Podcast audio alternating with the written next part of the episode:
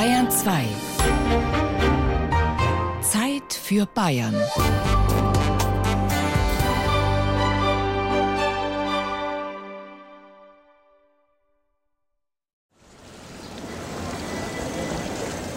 Der Augustusbrunnen ist ein beliebter Treffpunkt im Herzen der Stadt. An sonnigen Tagen ist das Wasserspiel von Einheimischen und Gästen dicht umlagert. Immer toll. Ja, der ist einfach so zentral, der ist einfach schön. Das ist für mich noch Kunst. Im Sommer toll, wenn das Wasser sprudelt, noch besser. Das gehört doch zu unserer Stadt, die Brunnen. Ja, das ist eine Attraktion, auch für die Gäste, die wo kommen. Gell? Der römische Kaiser Augustus blickt ungerührt auf das bunte Geschehen zu seinen Füßen herab. Die zweieinhalb Meter hohe und 27 Zentner schwere Bronzefigur mit Prunkharnisch, Mantel und Lorbeerkranz versinnbildlicht die Gründung Augsburgs durch die Römer vor mehr als 2000 Jahren. Der von Hubert Gerhard entworfene Augustusbrunnen wurde 1594 vor dem mächtigen Renaissance-Rathaus eingeweiht. So manch einem Zeitgenossen gefiel er damals gar nicht. Dem Architekten Heinrich Schickhardt war das Kunstwerk gar zu nackend.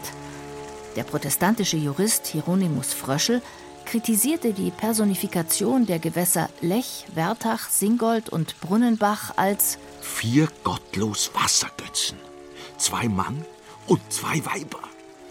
Der französische Schriftsteller und Philosoph Michel de Montaigne war hingegen hingerissen von den Augsburger Brunnen, als er 1580 von Gichtanfällen geplagt auf seiner Bäderreise von Paris nach Rom für einige Tage in Augsburg weilte. Sie gilt als die schönste Stadt Deutschlands. Bei unserer Ankunft fiel uns als erstes auf, dass man hier einen ungewöhnlichen Wert auf Reinlichkeit legt, denn wir konnten die Stufen der Wendeltreppe zu unseren Zimmern nur über die Stoffmatten beschreiten, mit denen sie abgedeckt waren, damit sie nicht beschmutzt würden. An verschiedenen Stellen besichtigten wir auch Häuser der Fugger, Lusthäuser für den Sommer. Sie tragen mit ihrer kostspieligen Pracht zur weiteren Verschönerung der Stadt bei. Eine Uhr, die lediglich durch Wasser in Gang gehalten wird, Anderswo wieder kann es beim Betrachten eines hübschen Springbrunnens geschehen, dass man auf unsichtbare Röhrchen tritt, die einem aus hundert Düsen plötzlich feinste Wasserstrahlen ins Gesicht spritzen. Hierzu passt famos der am Brunnen angebrachte lateinische Spruch Du wolltest neckischen Schnickschnack? Freu dich doch, hier hast du ihn.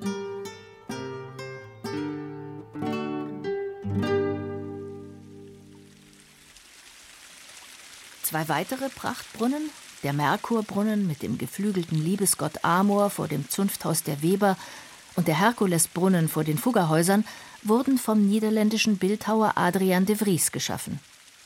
Der Kunsthistoriker Bruno Busshardt lobt Augsburg für diese monumentalen Wasserspiele.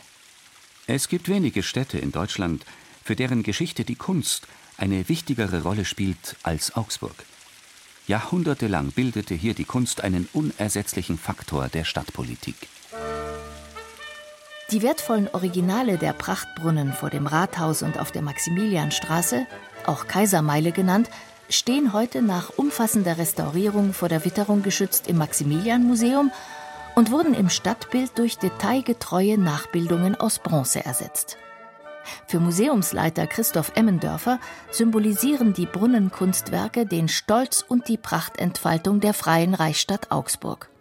Der erste hauptsächliche Zweck war gewesen, sich selbst als Reichsstadt zu präsentieren und die Brunnen sollten bestimmte Qualitäten dieser Reichsstadt zum Ausdruck bringen, zu zeigen, dass Augsburg es kann. Augsburg ist so auf höchstem Niveau, was die Wasserversorgung anbelangt, dass es sich sogar leisten kann, nicht nur einen Prachtbrunnen, sondern drei Prachtbrunnen in die Stadt zu setzen und sie funktionieren auch. Also das war für die Außenwirkung ganz wichtig, aber natürlich auch für die Bürgerschaft selber, der damit signalisiert wird, wir sind eine reiche Stadt und diese Stadt kümmert sich um ihre Bürger.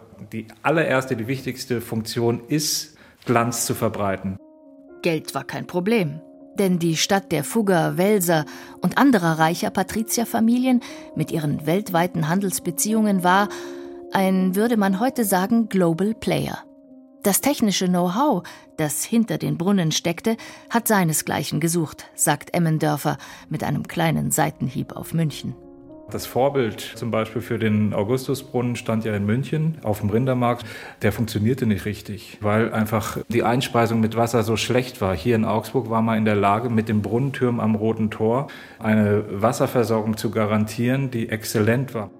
Allein eine derartige Folge von drei Bronzeprachtbrunnen im öffentlichen Raum, geschaffen von den beiden gefragtesten Bildhauern der damaligen Zeit, Hubert Gerhard und Adrian de Vries, ist nach Ansicht Emmendörfers weltweit einmalig.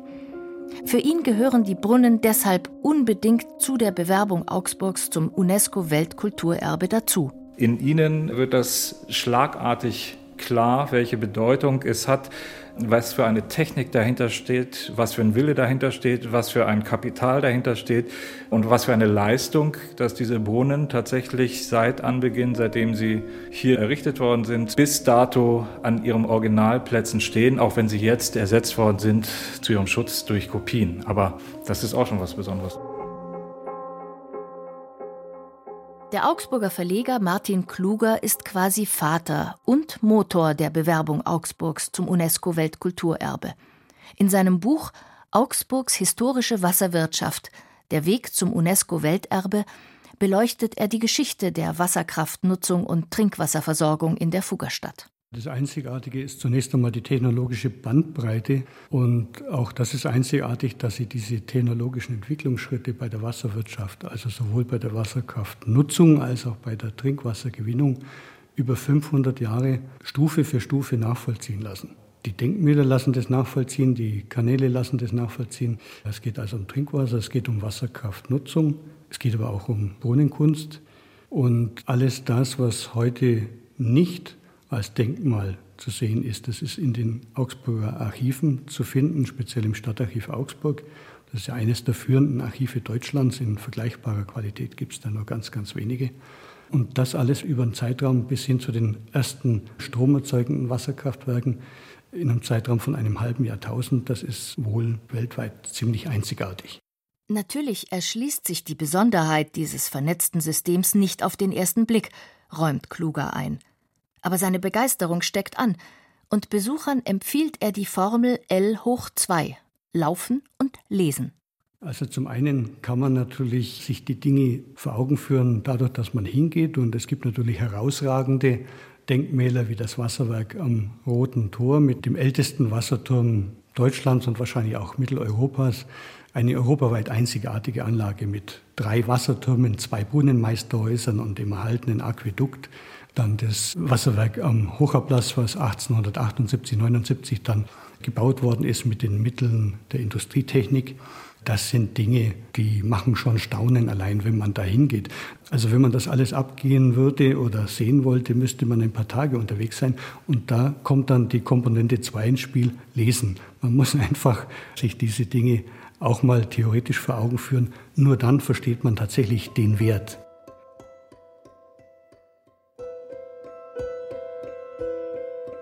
Sieben von 39 bundesdeutschen Welterbestätten liegen in Bayern. Die Würzburger Residenz, die Altstadt von Bamberg, das barocke Opernhaus von Bayreuth, die Altstadt von Regensburg, die Wieskirche im Pfaffenwinkel, die prähistorischen Pfahlbauten rund um die Alpen und der obergermanisch-rätische Limes. Bayerisch-Schwaben ist auf der Welterbeliste bisher noch nicht vertreten. Martin Kluger ist zuversichtlich, dass sich das ändert.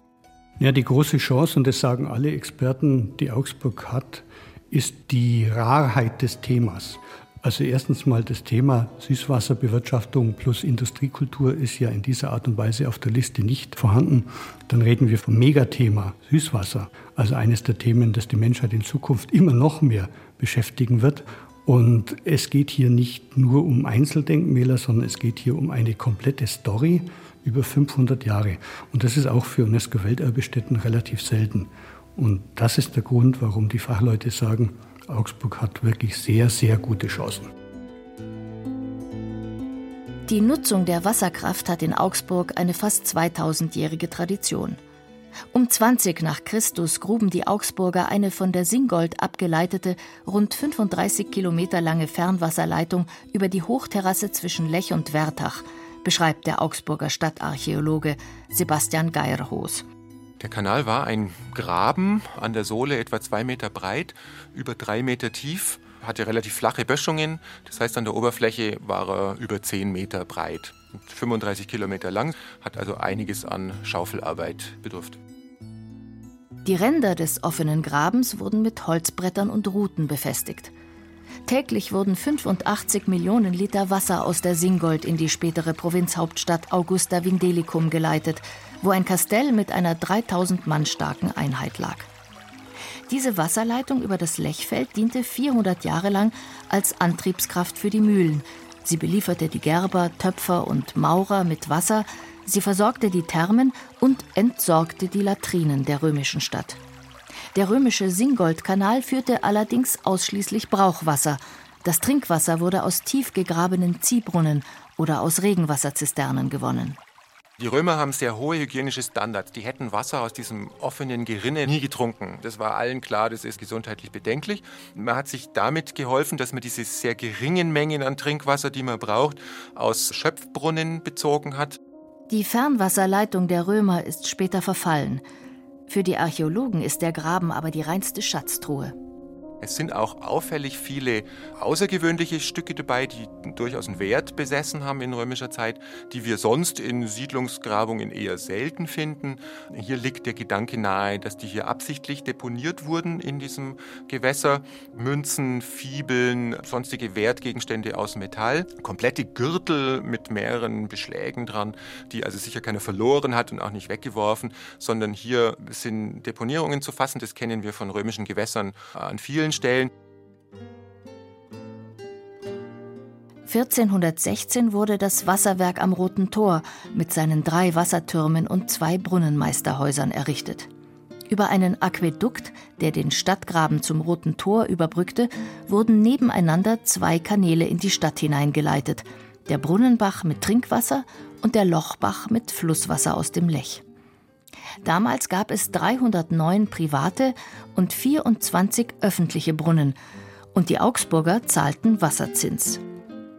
Mitte des 18. Jahrhunderts hatten die Augsburger ein voll ausgebildetes öffentliches Wasserverteilungsnetz mit 78 Triebwerken und 180 privaten und öffentlichen Wasserrädern. Als dann im 19. Jahrhundert in der Stadt große Textil- und Maschinenbaufabriken entstanden, wurde noch mehr Wasser gebraucht. Im Oktober 1879 ging das Wasserwerk am Hochablass in Betrieb, beschreibt Roland Leute von den Stadtwerken Augsburg. Die Prämisse zum Bau dieses Werks war, es sollen alle Menschen in Augsburg mit Trinkwasser versorgt werden, mit gesundem Wasser, das keine bakteriologischen Keime hat und eben zum Preis, das jeder leisten kann. Das Wasserwerk am Hochablass löste alle bestehenden Augsburger Wasserwerke, auch das Wasserwerk am Roten Tor, in ihrer Funktion ab. Der Magistrat hatte eigens eine Satzung erlassen, die sämtliche Haushalte zum Anschluss an das neue Wasserleitungsnetz verpflichtete, das sauberes Grundwasser vier Kilometer vom Maschinenhaus des Wasserwerks am Hochablass bis zum zentralen Rathausplatz führte, wo es sich verzweigte. Dafür mussten in kürzester Zeit überall in der Stadt neue Trinkwasserleitungen verlegt werden. Verkeimtes Trinkwasser aus Bächen oder Brunnen und damit auch Choleraepidemien gehörten der Vergangenheit an. Die Augsburger bestaunten das neue Wunderwerk der Technik. Denn bis dahin hatte sich nur die reiche Oberschicht fließendes Wasser zu Hause leisten können. Der Bischof, die Fugger, noble Patrizierfamilien. Das gemeine Volk musste sich sein Wasser von den öffentlichen Wasserstellen holen. Die Herrschaftshäuser dagegen hatten einen eigenen Brunnen, weiß Stadtführerin Gudrun Nelle. Es gab noch keinen modernen Wasserhahn in unserem Sinne und schon gar nicht Kalt- und Warmwasser, aber eben Laufbrunnen und die liefen Tag und Nacht, ein bleistiftdünner Strahl. Wenn man einen stärkeren Strahl wollte, dann wurde ein Speckstein eingesetzt, ein geeichter Speckstein. Und der hat je nach Durchschnittsgröße eben auch die Wasserzufuhr regeln können. Seit 1412 wurde das Trinkwasser in der Reichsstadt Augsburg, wie andernorts auch, in Wassertürme hochgepumpt und dann von oben verteilt. Jetzt drücken drei Zwillingskolbenpumpen im Wasserwerk am Hochablass Trinkwasser von unten aus Bassins in das Leitungsnetz der Stadt. Technisch revolutionär waren die vier zehn Meter hohen geschmiedeten Druckwindkessel. Sie ersetzten einen Wasserturm und sorgten dafür, dass das Wasser mit 5,5 Bar stets gleichmäßig und ohne Druckschwankungen ins Rohrnetz floss. Die turmlose Wasserversorgung Augsburgs mit seinen damals mehr als 80.000 Einwohnern wurde von Besuchern aus der ganzen Welt bewundert. Der städtische Oberingenieur David Endres berichtet im Oktober 1881, dieses Windkesselsystem, welches meines Wissens in Deutschland noch nirgends in so großem Maßstabe wie hier zur Ausführung kam, ist unter der Voraussetzung, dass die verfügbare Quellwassermenge eine entsprechende Größe ist, vollständig geeignet, das Hochreservoir zu ersetzen und bietet außer einer sehr beträchtlichen Ersparung in den Anlagekosten und leichter Übersicht des Betriebs den nicht zu unterschätzenden Vorteil, in Ausnahmefällen, zum Beispiel bei großen Bränden, den Druck im Röhrennetze über den Normaldruck steigern zu können.